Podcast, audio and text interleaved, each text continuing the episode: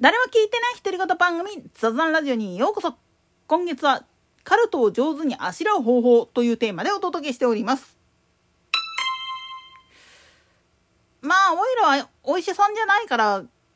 こういうの一緒くたにされると本当に患者さんには申し訳ないんだけれども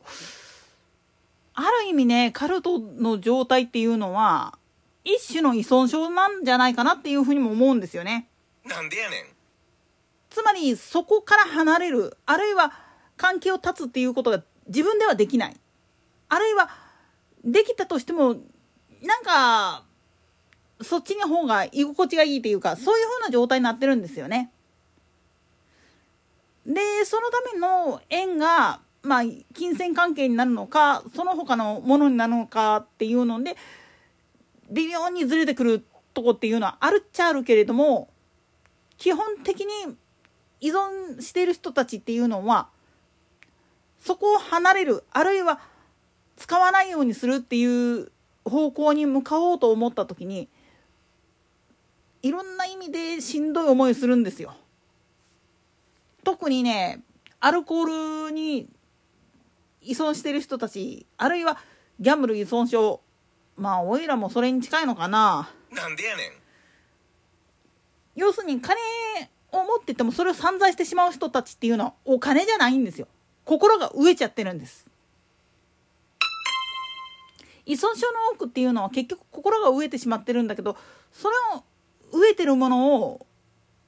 まあ言ってみたら補おうと思っていろいろやるんだけれども結局しんどくってもアルコールに走る。金銭的に苦しくっても一発逆転を狙う。っていった形である意味自分でどうしようもない状態にまで落ち込んでしまってるんだけれどもそれでもその先に行きたいっていう風になっちゃってるんですよね。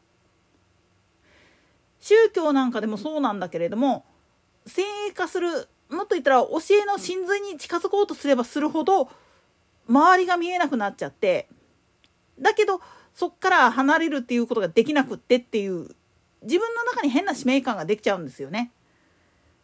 特に先鋭化した経験なる信徒っていうのは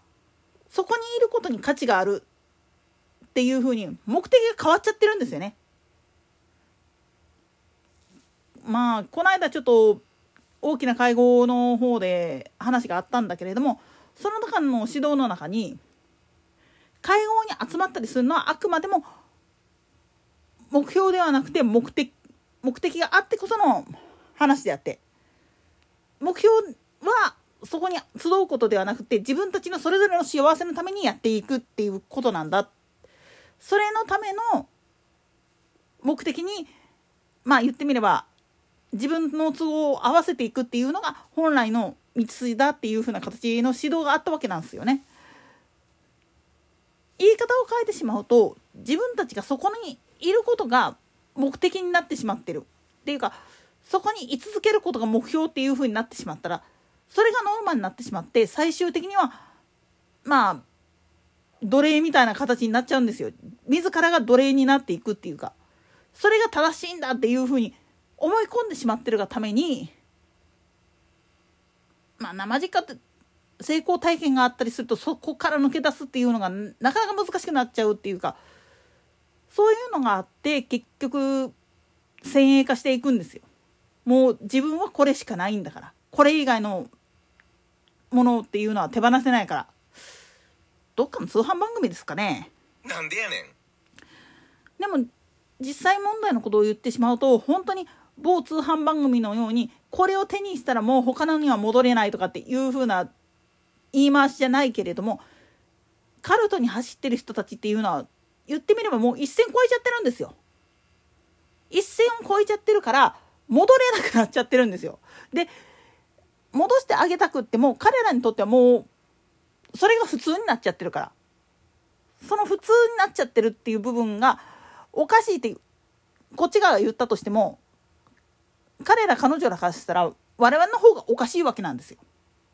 なんでやねんだって自分たちの苦しみを解くための宗教というよりも居場所としての宗教なんですよ。だから考え方がもう全然違うっていう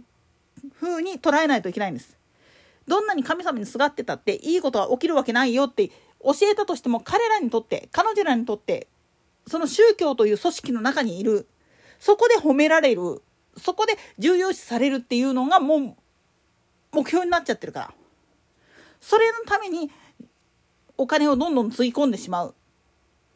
それのために無茶な要求を飲んで動か動き回る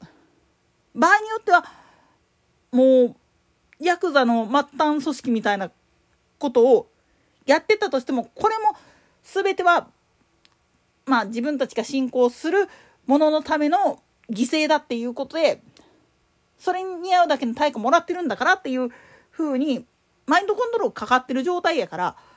抜けるに抜けないんですよね。まあこれもねおいら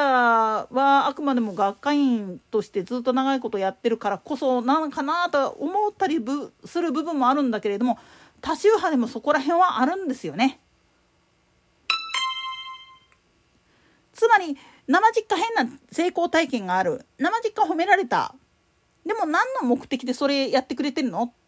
て考える客観的な目線っていうのがすっごく必要なんです。自分は操り人形なんかじゃない。だからもっと褒めてって言うんだったらそれ矛盾なんですよね。なんでやねん。操り人形として動いてくれてるからこそ組織っていうのを褒めるわけ。っていうふうに考えるんであれば組織の方から「お前何者やねん」っていうふうに邪険に扱われたとしたってそれは言ってみりゃその組織自身からは褒められはせえへんけれども他のところからはっていう話になってくるんですよ。で他のところでも自分たちの思い通りに動いてくれてるから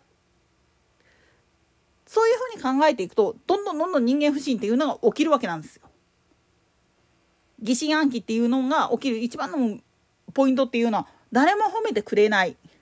あるいは誰も自分のことを理解してくれないまあそりゃそうだろうなってただ